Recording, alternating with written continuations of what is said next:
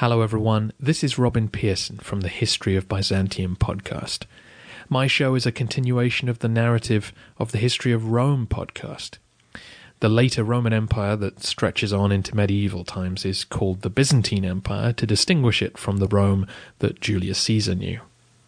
You, as a lover of the English language, may think of the word Byzantine as characterized by elaborate scheming and intrigue, especially for the gaining of political power which, to be fair, is not a bad description of the narrative of my podcast.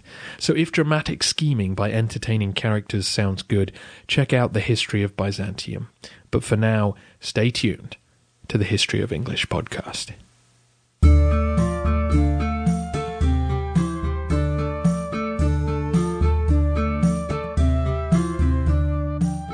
Welcome to the History of English podcast, a podcast about the history of the English language. This is episode 73 Possession, Power, and Checkmate. In this episode, we're going to explore the connections between possessions and power, especially political power. And no king of the Middle Ages exemplified that connection better than Henry I. So we'll also explore the events of Henry's reign. We'll see how much he valued his possessions, and we'll see how he made sure to collect every penny that was owed to him. And speaking of possessions, this was also a period during which the English language was starting to change the way it indicated possession. So this time, we'll explore those various aspects of possession and power. But before we begin, let me remind you that the website for the podcast is historyofenglishpodcast.com. And you can always reach me directly by email at kevin at historyofenglishpodcast.com. Also, a quick thanks to Robin from the History of Byzantium podcast for the introduction. If you want to learn everything you need to know about the Eastern Roman Empire, be sure to check out Robin's podcast. So with that, let's turn to this episode about possessions and power. I thought it might be a good idea to begin this episode with the Golden Rule. Treat others as you want them to treat you. It's sage advice from the oldest religious traditions. But in 1965, the American comic strip The Wizard of Id gave us a comical and perverse take on the Golden Rule. In the comic strip, a king addresses his subjects from the balcony of his castle. He tells them that the kingdom needs peace and harmony, and that they all need to live by the Golden Rule. Now, this statement is met with some confusion by those standing in the crowd, and a peasant asks, What the heck is the Golden Rule? To which another observer replies, Whoever has the gold makes the rules. This twisted take on the Golden Rule has survived, and it's actually become a common saying in English. But this 1965 comic strip is the first known use of that phrase. So the saying, whoever has the gold makes the rules, is a relatively new phrase. But it's not a new idea. It's probably as old as the Golden Rule itself. And it's the ultimate theme of this episode the connection between possessions and power, especially political power. In fact, the link between possessions and power is so fundamental that both words come from the same root. The word possession is a French word that entered English after the Norman conquest. It's based on the root word possess. And possess comes from the Latin word potus, which meant potent or powerful. And in fact, the words potent and power also come from that same Latin root. So potent, power, and possess are all cognate. So in that history, we see the fundamental link between possessions and power. I should also note that the Indo-European root that gave us the words possession and power also produced the Persian word pasha, that word meant a high ranking government official, and it ultimately passed to the Ottoman Empire, where it was widely used. So between possession, power, and pasha, we see that there is historical truth to the statement that whoever has the gold makes the rules. This same idea can also be found in the ultimate roots of the word prince. Today, we tend to think of a prince as the son or grandson of a king or queen so it's someone below the king in power and authority. This idea goes back to the early 1600s in Britain when that title was given to the sons of the king. But before that, the word prince was really synonymous with the king himself. It was another term for the primary leader of a country or region. We still see that original sense in older phrases like the Prince of Peace in reference to Jesus, or the Prince of Darkness for Satan. So if we look closely at the word prince, we can see that it once referred directly to the king or sovereign. Prince comes from Latin via French. It has the same Latin root as words like prime, primary, and principal. In fact, we can hear the word prince in principle. So the prince was the first or primary leader. And when the word passed into Middle English, it still had that original meaning. But let's look a little closer at that Latin root. The original Latin version of prince was princep, P-R-I-N-C-E-P. The P sound at the end was dropped over time, and princep became prince. That development took place within French. But if we go back to that original Latin word princep, we have to keep in mind that the letter C was always pronounced as a K in Latin. So in Latin, the word was pronounced as princeps. It was originally a combination of two separate roots. Prin meant first, and it shares the same root as prime and primary. But what about the second part, kep? Well, it has the same Latin root that gave us words like capture and captive and catch. The root word was actually capere, and it meant to take. So the prince or princeps was literally the primary taker, the person who took possession before everyone else. So once again, he who has the gold makes the rules. So in the linguistic connection between words like power, possession, and pasha, and words like prince, catch, and capture, we see that possessions can lead to power, and the person with the most possessions can have the most power. No one in medieval England understood this connection more than Henry I, the youngest son of William the Conqueror. As we saw last time, Henry secured his position as the King of England after he fended off a challenge from his brother Robert, who was the Duke of Normandy. Henry was a grand administrator who understood the power of money and property. And during his reign, he expanded the English bureaucracy in part to ensure that his tax collectors could collect every penny that was owed to his government. In the past couple of episodes, I've alluded to the fact that Henry understood that fundamental link between money and power. When his father, William the Conqueror, was lying on his deathbed, he decided to divide his realm between his sons. The eldest son, Robert, got Normandy. The middle son, William Rufus, got England. So there wasn't a kingdom to leave to Henry as the youngest son. Instead, Henry got money, 5,000 pounds of silver.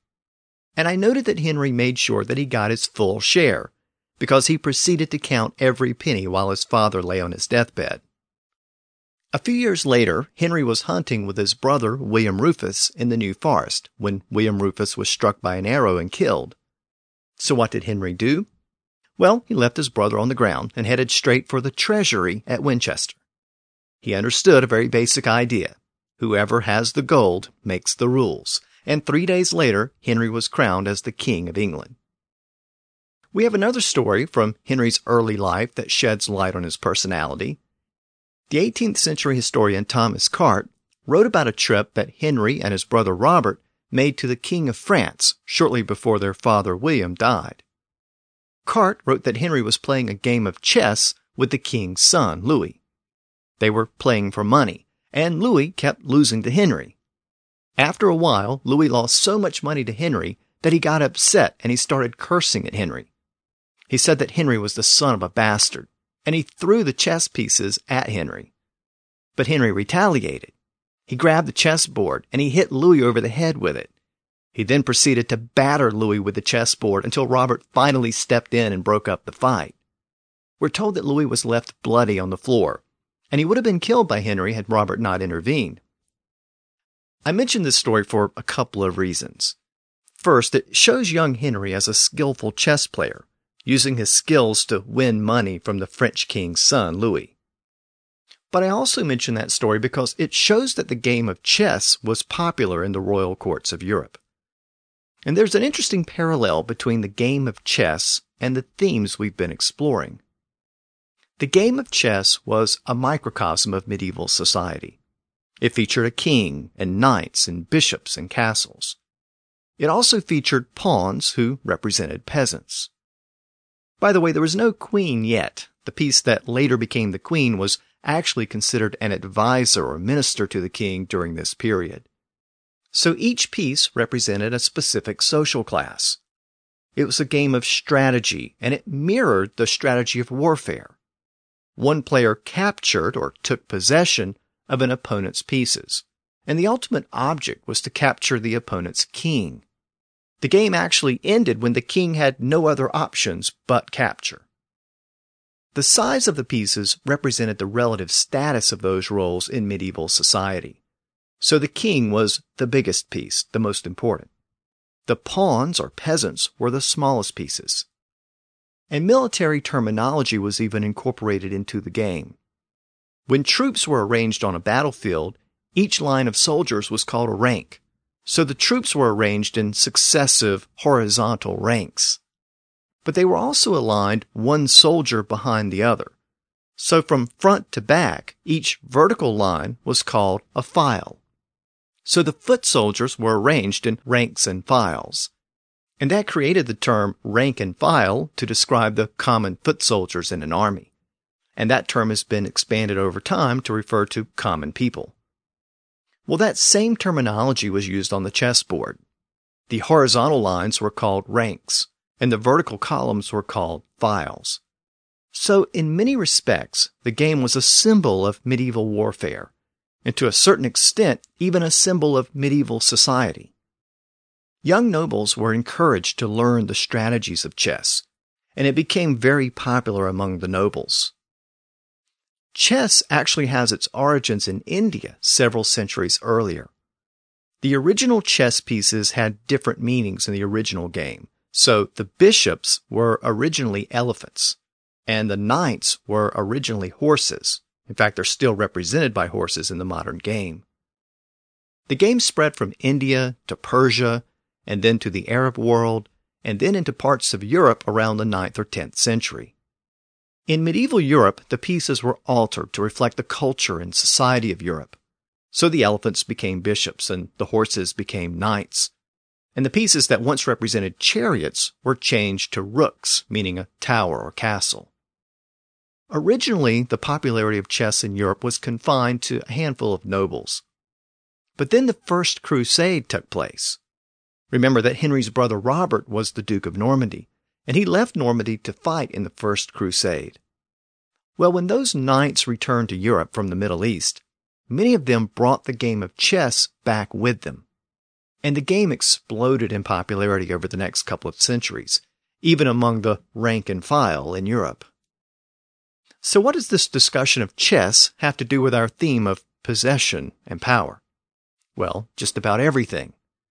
You remember how the Turkish word pasha meaning a high official, is cognate with words like possession and power. And you remember how the word prince or princep meant the first taker, and it's cognate with words like capture and captive? Well, the word chess is derived from the word shah, which was the Persian word for king. And it's ultimately derived from an Indo-European root word that meant power. So chess is a game of capture or taking possession, and it's derived from words that meant power and king. I noted that the game of chess began in India, and as we know, a large part of India spoke Indo-European languages. There was an Indo-European root word that meant power or to gain power, and it was pronounced something like tka.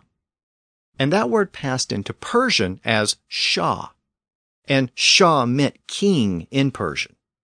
In fact, the title of Shah existed as recently as 1979 when the last Shah of Iran was deposed. I noted earlier that Turkish also had that word pasha, which meant a high ranking official. Well, there's a link between Shah and pasha. Pasha is actually a compound word. It combines that root we looked at earlier that gave us words like power and possession with this word Shah. So Pasha is literally the powerful king. So as the game of chess spread from India to Persia, the Persians called the piece that represented the king the Shah. The goal of the game was to capture the Shah, or at least to hem the Shah in and give him no other option but capture. So when one player attacked the other player's king or Shah, they would call out Shah. And when the Shah was hemmed in and couldn't escape, they would yell Shahmat, which literally meant the king is helpless in Persian. So Shahmat became the call of victory.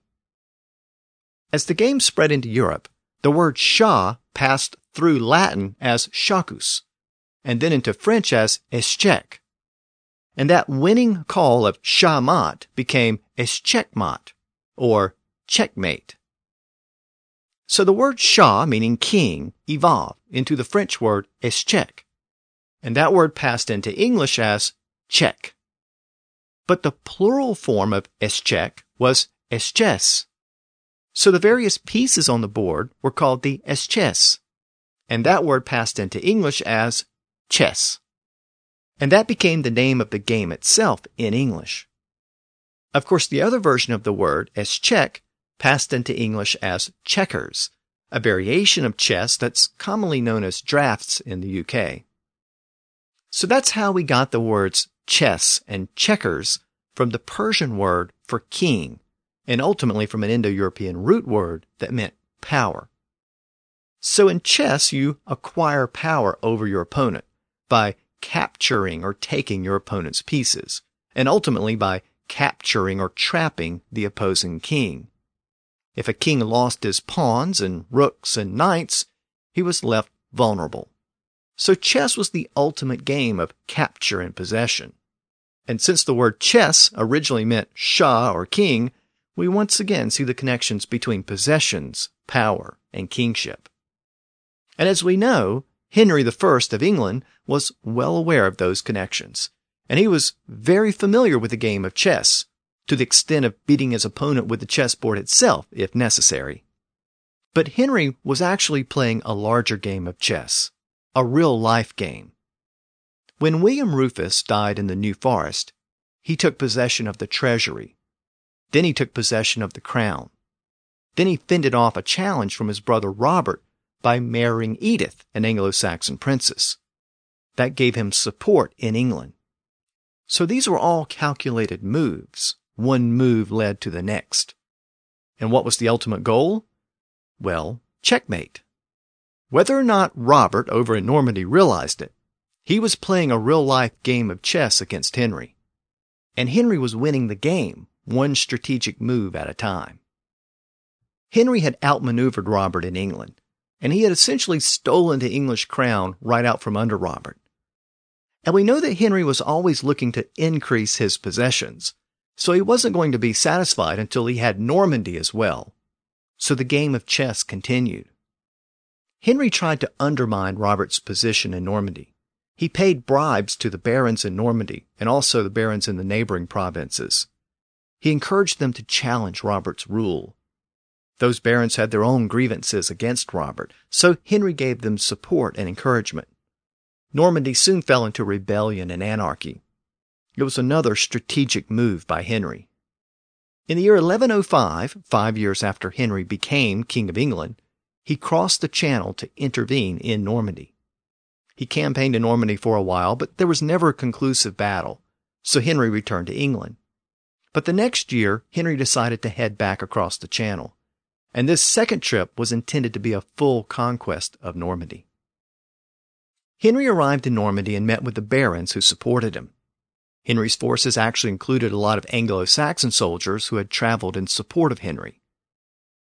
In the late summer of 1106, Henry's forces confronted Robert's forces at a castle near the town of Tinchebray, south of Bayeux. A great battle ensued, and Henry emerged victorious. Robert was hemmed in after the battle, and he couldn't escape. It was checkmate. Of course, a game of chess would have ended at that point, But since this was a real life game of chess, Robert was captured and placed in prison. Henry then put down the remaining resistance and he captured the rest of Normandy. It was a complete victory. Henry now had possession of England and Normandy. And he also had possession of his brother, Robert. And he never let Robert go. Robert spent the next 28 years in prison until he finally died at the age of 80 in the year 1134. The net result of all of this was that Henry had reunified the two realms that his father had once governed. It should be noted that many Anglo Saxons considered the victory over Robert to be revenge for their loss at Hastings back in 1066. They considered it to be an English victory over the Normans. Of course, that was a bit of a stretch, because the English King Henry was very much a Norman himself. But it shows how much Henry was embraced by the English people during his reign. Of course, Henry may have been accepted as an English king, but he spoke French just like most of the other nobles. And French influence was still very heavy in England. And the reunification of England and Normandy ensured that that French influence would continue to flow into England. So this was actually an important development for the English language. Had Henry not conquered Normandy, he would have just ruled England. And it's very possible that the Norman influence in England would have weakened and started to disappear. The Norman aristocracy in England may have been assimilated much more quickly. But this reunification with Normandy delayed that process. The nobles and aristocrats in England continued to embrace French influences because they were once again subjects of a combined Anglo Norman realm. And that realm would remain unified for another century. So Henry's victory over Robert may have been seen as an English victory over the Normans, but ironically, it was really a victory of French over English. It ensured that English would continue to be relegated to second class status in England. And arguably, it was relegated to third class behind both Latin and French. So while some Englishmen may have cheered the victory, it ensured that their native language would have no official status for the foreseeable future. Under Henry, all official scribes in England wrote in Latin. And by the end of the century, French was also being used. But English continued to be relegated to merely a spoken language. Within Henry's court, professional scribes produced all kinds of official documents. They wrote down charters and writs and other official correspondence. The office expanded quite a bit after the Norman conquest, and it continued to expand during Henry's reign. The official writing office had once been part of the royal household during the time of Edward the Confessor. But by this point, it had grown so much that it had become an independent department called the Royal Chancery. Now, Henry was regarded as a great administrator. He expanded the bureaucracy, and he was a diligent tax collector. And all of that bureaucracy required lots of paperwork. So during Henry's reign, the chancery had to expand to produce all of that paperwork. When Henry took office, there were two scribes. By the end of his reign, the number had doubled to four. We know that those scribes were producing lots of documents because a lot of them have survived the centuries. From the time of Henry's father, William the Conqueror, there are about 300 surviving royal actions. But from the period of Henry's reign, there are about five times as many surviving actions. So from 300 a few years earlier to around 1500 during Henry's reign. I noted that the office that produced these documents was called the Chancery, and the name of that office has some interesting etymology. It was a French term, and like most French terms, it came from Latin. The ultimate Latin root meant lattice, the crisscross material used for screens and barriers and such. The word lattice also came in from French around this time, but it's ultimately a Germanic word that came from the Franks or some other Germanic source. The native Latin word was cancellus. So the Romans used that word cancellus to refer to lattice or lattice work. And during the Roman period, it was common to use lattice barriers to separate part of a church or court. The attendants or ushers were typically stationed behind those lattice barriers. So that type of attendant became known as a cancellarius, literally a keeper of the barrier. As we know, in the standard French of Paris, that hard K sound of the letter C shifted to a CH sound at the beginning of many words. So cancellarius evolved into chancellor or chancellor in Old French. And chancellor is still used as a term for a specific government office in parts of Europe. Within England, the term evolved into the office of the attendants who kept official documents, thus producing the term chancery. So the chancery was the office of public records, but it literally meant the attendants behind the lattice barriers. Now I noted that the original Latin word for lattice was cancellus, and that root also produced another English word, the word cancel. When scribes wanted to delete some part of a document, they would mark through it with crisscross marks, sort of like we do today when we write an X over something to mark it out. Since those crisscross marks resembled lattice, they used that Latin term for lattice, which was cancellus. And that produced the English word cancel. And since cancel retains the hard K sound at the beginning, we know that that version of the word came in with the Normans. Remember that the Normans didn't make that sound change at the beginning of words. They retained the hard K sound. So we ended up with Norman cancel and French chancellor and chancery. So the chancery was an important office during the reign of Henry I. In fact, it was one of the two main offices during Henry's reign. The other was Henry's auditing and tax collection office, because, of course, Henry would have an office to calculate and collect every penny of tax that was owed to him. The office itself may have existed in some form prior to Henry, but Henry developed it into a tax collecting machine it really came into its own during his reign, so Henry is typically given credit or blame for the office. For a king who had shown a propensity to count every penny before he became king, it was no surprise that he continued to do so after he became king. And for a king who loved the art of capture and power in the game of chess, it's probably no surprise what this office was called. It was called the Exchequer. And exchequer is the French word for chessboard. So let's look a little closer at that office and that name. As I noted, the Exchequer was basically Henry's tax collection office. Over time, it became somewhat synonymous with the Treasury, but the Exchequer was a distinct department early on. Twice a year, the sheriffs and royal officials from the shires were called to Westminster. They had to bring their money with them to be checked and counted. The income was audited, and the taxes were determined and collected. Now, this seems straightforward, but we have to keep in mind that Western Europe was still using Roman numerals. The Arabic numerals that we use today hadn't been adopted yet. In fact, there's an interesting parallel between Arabic numerals and chess. Both were invented in India around the same time, and both passed to Persia around the same time, and then both passed to the Arab world, and then to Europe. But by this point, chess was becoming very popular in Europe, but those Arabic numerals were not. Europeans, and in particular the English, were still using those older Roman numerals. One of the big problems with Roman numerals is that there was no zero. But Arabic numerals did have a zero, and that's one of the reasons why Arabic numerals became so popular over time.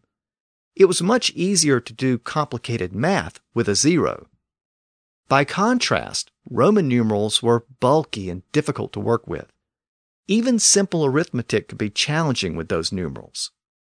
So Henry's auditing and tax collection office had to find another way to do all of that math.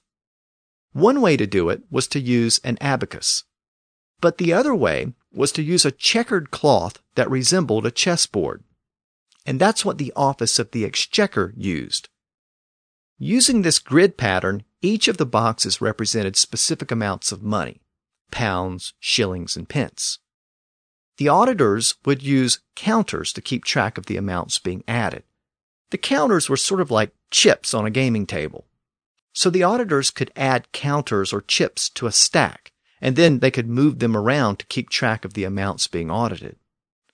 Since this auditing cloth was checkered and resembled a chessboard, the office became known as the Exchequer, which meant chessboard in French. So chess, checkers, and exchequer all derive from the game of chess, and all ultimately come from that Persian word shah, meaning king. Now, when the office of the exchequer audited the various sheriffs of England, they checked their accounts. And that sense of the word check also comes from the game of chess. The goal of chess was a check, as in checkmate. It meant that the other player couldn't move his king, so his movement was restricted, and it also meant the end of the game. So from this usage in chess, the word check came to mean a sudden stoppage. And from there, it came to mean a way of stopping or preventing something. A bank check was a check or stop against forgery or fraud. And that gave us the word check as in a way of paying for something. You might write a check to pay a bill. The word check also passed into English in the phrase checks and balances, which meant a check or stop against someone's actions. Sometimes you have to make a brief stop to report in. You might stop and report in at the doctor's office for a checkup. You might stop and report in on your way out of a store or hotel. That's the check out. Of course, that process of reporting to someone is sometimes called the check in. This sense of reporting to someone led to the sense of the word check as an audit or report or observation. You might check on somebody to see how they're doing. And a teacher might check your work to make sure you did your homework correctly. Sometimes the person doing the checking had a list to go by to make sure everything on the list was completed correctly. That was a checklist. And as the person went through the list, they would put a little mark beside each entry to make sure that the entry was completed. Those marks became known as check marks. So all of these senses of the word check go back to that French word escheque. So Henry's office of the exchequer forced sheriffs to check in to have their accounts checked using a checkered board or chessboard. That way, Henry made sure he got every penny that was owed to him. And it also extended his authority over the sheriffs by expanding the bureaucracy and making them keep proper account. It's also interesting to note that two main offices during Henry's reign were named for things with crisscross patterns. The Chancery was named after lattice, and the Exchequer was named after a chessboard. The other connection between those two departments is that they show the importance of writing and literacy in Henry's court. When the Exchequer checked or audited all of those accounts, the results were recorded on long rolls of parchment. Those rolls resembled pipe, and they came to be known as the pipe rolls. For the first time since the Roman occupation, government accountings were written down and maintained for posterity. So from all of this, we get a sense of how Henry governed England. He was a diligent administrator and record keeper. He was also a very effective tax collector. He recognized the importance of money. And he made sure that his government did everything it could to collect every single penny that was owed to it. The office of the exchequer and all of those annual pipe rolls allowed Henry to maintain a firm grip on England's finances. Nothing was going to get by him. As a result, Henry was able to collect more and more taxes, and that meant larger revenues. By the end of Henry's reign, he was regarded as the wealthiest monarch up to that point in English history. In fact, he was the last king for the next 400 years to die without owing any debts. Henry didn't let anything affect his wealth or the wealth of the country. Late in his reign, he discovered that many of the moneyers around the country were debasing the coinage. He had silver pennies shipped over to Normandy to pay his troops there, but the pennies were well below the required standard. So Henry summoned all of the moneyers in England to come to Winchester at Christmas time. And when they arrived, each one was taken out one by one, and each one had his right hand and testicles chopped off. The message was clear it didn't mess with Henry's money. And Henry needed that money. He needed it to build castles, and he needed it to bribe barons and feudal princes back in France. Henry was also involved in a lot of wars in France, and he needed money to fund those wars and hire mercenaries. But in the year 1109, he needed that money for something else. He had emerged as such a rich and powerful king that the Holy Roman Emperor sought to make an alliance with him. And that meant a marriage alliance. I mentioned last time that Henry had two children, and they were both given very common Norman names, William and Matilda.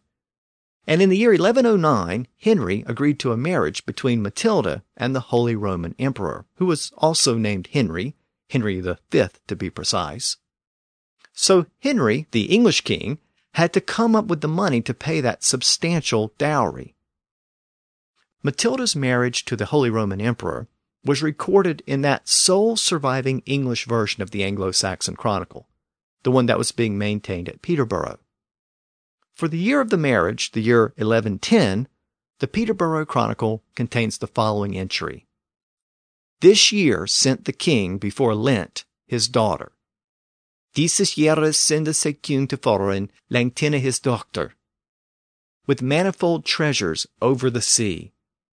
Mit manifelden Mathmen over say. And to the Kaiser she was given. And he them Kassara forgave. So Henry had to part with his daughter and many manifold treasures. And he wasn't accustomed to giving away his possessions.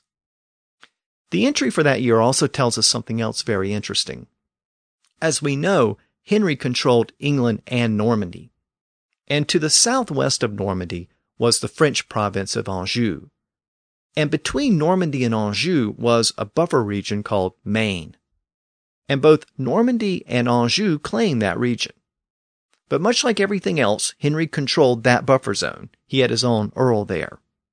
But the chronicle tells us that the earl died in that year, 1110. And the Count of Anjou rushed in and took control of the region, essentially taking it away from Henry. And you can probably guess what came next. Henry headed to Normandy and went to war with the Count of Anjou and he remained there through the following year. By this point, the King of France was Louis, specifically Louis VI. Remember him? He was the son of the prior French King Philip, and he was the one that got in a fight with Henry while playing chess at the French court when they were both younger. Henry had bashed him over the head with a chessboard and nearly killed him. Well, now Henry ruled England and Normandy, and Louis had succeeded his father as the King of France, and there was no love lost between those two rulers. And now it was Louis's turn to play a little real life chess against Henry. He formed an alliance with Anjou and also with Flanders. It was a three way alliance against Henry Flanders in the northeast, France in the southeast, and Anjou in the southwest. But there was no checkmate. Warfare between Henry and his French rivals dragged on and on for much of the next nine years. And Henry increasingly spent most of his time in Normandy, trying to hang on to his possessions there. As the battles raged on in France, the monks at Peterborough continued to maintain the Anglo Saxon Chronicle. And in the year 1116, we find an entry describing Henry's wars in France. But the entry concludes with the following in this same year was consumed by fire the whole monastery of Peterborough. On diesem Jorkenjähr brände all that minster of Berg, and all the houses except the chapel house and the dormitory. And elfa huset boten se kaptelhus, and se slaprena, and therewith also all the most part of the town. And there to H. Berenda elta master dal of Datuna. So a large portion of the monastery at Peterborough was destroyed in a fire that also destroyed much of the town. And when the monastery burned, many of the manuscripts maintained there were lost. And that included the version of the Anglo-Saxon Chronicle that was still being kept by the monks in English. So if that version of the Chronicle was destroyed, how do we have it today? Well, we don't actually have the version that the monks had been keeping. But thankfully, the monks didn't give up. They began to replace the manuscripts that had been lost, and they decided to continue the chronicle. They tracked down and borrowed a version of the chronicle from another monastery, probably from Canterbury. And then they copied it to recreate all that had been lost. It appears that a single scribe copied all of the entries around the year 1121, and he brought the entries up to date to that year. And based on the handwriting, it appears that each year after that, the same scribe continued to add new entries up through the year 1131. Then there was an extended break, and another scribe added entries through the year 1154 when the chronicle finally ended. What's so fascinating about these particular scribes is that they broke with some of the traditional Wessex writing conventions, and over time it appears that they wrote in their own local vernacular. So these last few years of the Peterborough Chronicle capture the English language as it was changing from Old English to Middle English. When the first scribe copied the entries from the borrowed chronicle around the year 1121, it appears that he generally maintained the language of that borrowed version. So the language remains very traditional in the pre 1121 entries. Then, when he started to compose his own entries after 1121, the language started to change. We'll look at some of these changes next time, but for now, I want to focus on some of those copied entries for the earlier years, specifically for the year 1116, the year the monastery burned. It appears that the scribe that copied that entry for that year may have added the language at the end about the fire at Peterborough. After all, that would make sense. A copy from Canterbury might not have bothered to mention a fire at Peterborough. But that fire was a big deal in Peterborough. So the Peterborough scribe may have added that part about the fire at the end after the copied part. And there's some linguistic evidence to support that theory because that sentence breaks from the Wessex Standard in two places. First, the scribe wrote that all of the monastery houses were destroyed except for the chapel house and the dormitory. In Old English, the word house was hus, H-U-S. And it was an old noun that fell into a special class that had the same form for both singular and plural. So you could have one hus or several hus. So it was kind of like deer or fish. It didn't change in its plural form. So when the scribe composed that passage, he used a new plural form, husas, literally houses. So he used a plural ending with s, just like we do today. In fact, it's the same ending we use today. It was one of several plural endings in Old English but it was rapidly becoming the primary plural ending. And here we see the scribe using it for a noun that didn't normally take a plural ending at all. So this is the first evidence of a change from many hus in Old English to many houses in modern English. This is also important because it confirms that Old English inflectional endings were breaking down. And in fact, they had probably already broken down in places like Peterborough. The scribe probably wrote that passage in his own dialect since he composed it himself. And remember that there had not been any education in English for quite some time, so the scribe may not have even known that husas or houses was grammatically incorrect at the time. But then the sentence shows another new development, and that development has to do with possession. The scribe wrote that the fire burned the most part of the town. Damasta dal of Thatuna. The word dal meant part or portion. So again, he wrote that the fire destroyed Damasta dal of Thatuna, the most part of the town. Now you say, so what? That sounds perfectly fine. Well, it does today, but it didn't really make sense in Old English. And that's because Old English didn't use the word of to show possession. So you wouldn't refer to a portion of the town. You actually had to say the town's portion.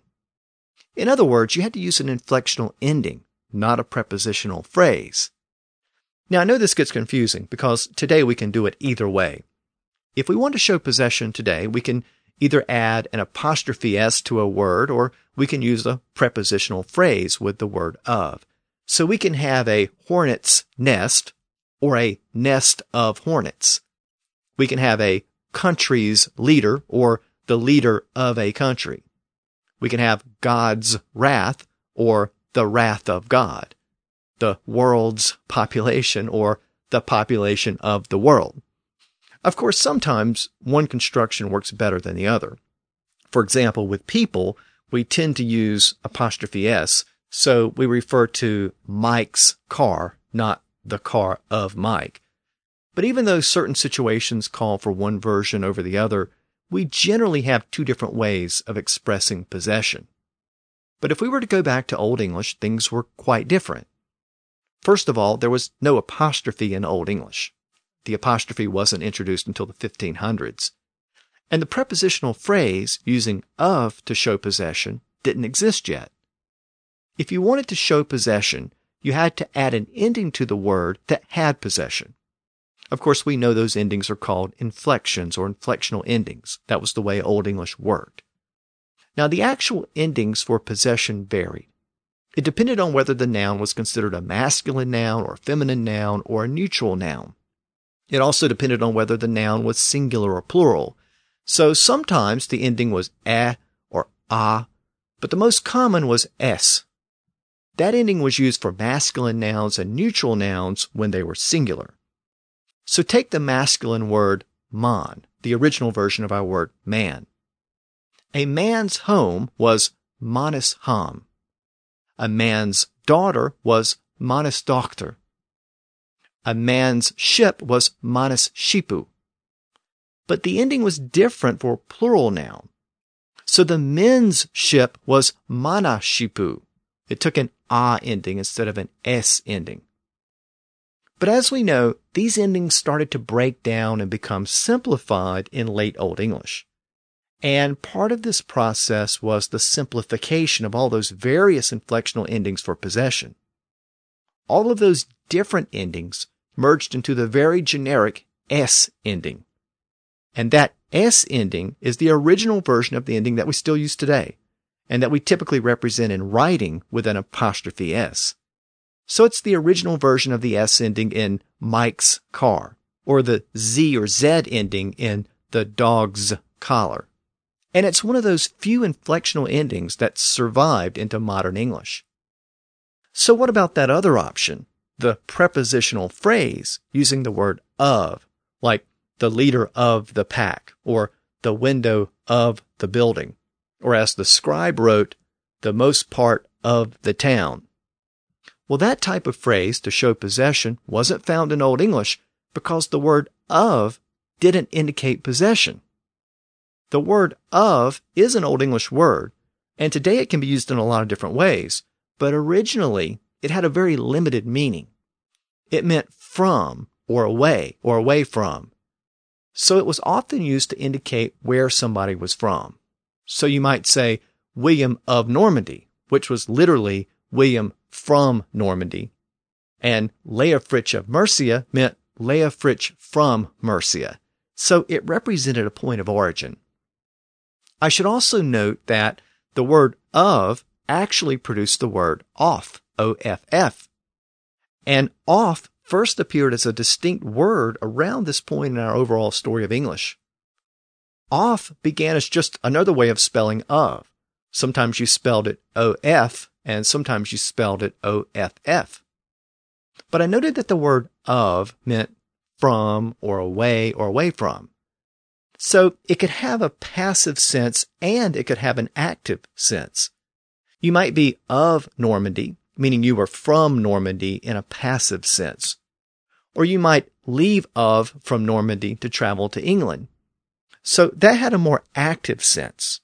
And that distinction produced the difference between of and off.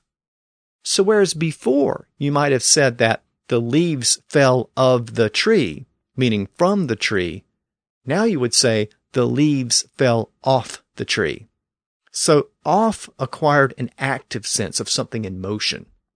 So today you might jump off a cliff or break off a relationship or drive off the road. So off has that active sense. By contrast, the word of tends to have a more passive sense. Peace of mind, time of year, tired of waiting. And of course, in its original sense in Old English, the word of was used to describe a location, a point of origin. So we had William of Normandy and his son Robert of Normandy, but you didn't use the word of to show possession. So when the Peterborough scribe wrote that a fire burned the most part of the town, he was doing something very unusual, at least for traditional Old English. But it must not have been unusual in his local dialect. This is actually further evidence that Old English inflectional endings were being confused and disappearing. A few words earlier, he had written husas instead of house, so he put a generic S ending on a word that wasn't supposed to have it. And here, he dropped the traditional ending used to show possession, and he used a prepositional phrase instead. Both of those changes show a move toward modern English. But the question remains, why did the scribe use the word of to show possession? Well, we know that that construction became common in English over time. So this scribe wasn't just making it up. He was reflecting the way people were speaking at the time. And it appears that people were starting to use of to show possession for a couple of reasons. First, since the word of referred to a point of origin, like William of Normandy, it came to have a sense of belonging or ownership. William of Normandy was from Normandy, and in a sense, he belonged to Normandy. He was part of Normandy. So he was Normandy's William. And it's believed that the use of the word of to show possession may have come out of that use to show a person's place of origin. But there was another factor at work at the same time. And if you guessed that other factor had something to do with French, you would be correct. French showed a person's place of origin in much the same way as English, except French used the native word de and English used the word of. So Robert of Normandy in English would have been Robert de Normandy in French. So the two words work the same way. In this context, French de and English of meant the same thing. But in French, de was also used to show possession. There was no inflectional ending for possession in French. So in French, I wouldn't say Mark's house or Mark's maison. I would say la maison de Marc, literally the house of Mark. And I wouldn't refer to William's car or voiture. I would say la voiture de Guillaume, literally the car of William. And with that heavy influence of French in the 1100s, this type of construction was passing into English, and it was being embraced by some English speakers. So English started to mimic French. And of was extended to show possession in the same way that French used de. But we couldn't see that development before now. Very few documents were being composed in English, and the ones that were being composed used the traditional Wessex dialect. But now, in the entry for the year 1116 in the Peterborough Chronicle, we have a scribe who is writing in his own local dialect. And we see a new form of English emerging. Now that entry for 1116 contains one other interesting tidbit. In describing Henry's battles in France, the scribe wrote that Henry was engaged in guerre. That's the word war and it's the oldest surviving use of the word in the English language. We've actually seen that word before. It's a Norman French word that was now starting to pass into English. It was originally a Germanic word that had been borrowed into late Latin. It had an initial W sound that was common in the Germanic languages at the time, but was very unusual in late Latin and French. So this was one of those words that was pronounced with an initial G sound in the Romance languages. So it gave us French guerre and Spanish guerrilla, as in a guerrilla war. But the Normans were ultimately a Germanic people from Scandinavia, so they had no problem pronouncing that initial W sound. So the version that passed into English was the Norman version, war. And English borrowed the word again as guerrilla in the 1800s from Spanish. One other quick note about the word war. The traditional Latin word for war was bellum, which we still have in a word like antebellum, meaning before the war. It also shared the same root as words like belligerent and bellicose. But bellum was very similar to the Latin word bello, which meant beautiful. And one theory is that Latin speakers dropped the word bellum for war because they didn't want to use a word for war that sounded like beautiful. And since they were in constant conflict with the Germanic tribes at the time, they borrowed this Germanic word, which became war in English. Interestingly, the word war is cognate with Old English words like worse and worst. So within the Germanic languages, all of those words had to do with bad things. As the word war came in, most of the native Old English words for war disappeared. That included words like weeg, guth, heatho, and healed.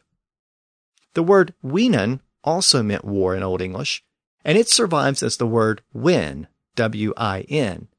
So the meaning of win changed over time as the word war became the more dominant word in English. By the way, the word battle was another French borrowing, but it didn't come in for another century or so. Now, speaking of war and battles, Henry continued to be consumed with his wars in France as he fought against the Triple Alliance that had been formed by the French King Louis. But as we know, Henry was a great chess player. He had beaten Louis at chess before when they were both young men. He had beaten Louis both figuratively and literally, and now he was going to try to do it again. Henry's first move was to break up that Triple Alliance. He approached the Count of Anjou in the southwest and offered to marry his son William to the Count's daughter. By the way, her name was Matilda. Apparently, that was the only popular female name during that period. So in May of 1119, Henry's son William married the Angevin Matilda and Anjou broke its alliance with the French king Louis. Later in that year, Louis tried to invade Normandy with a small force, but Henry intercepted Louis's forces at a place called Bremule in eastern Normandy. A battle ensued, and Henry's forces routed Louis's forces. So was it checkmate for Louis? Well, not according to Louis.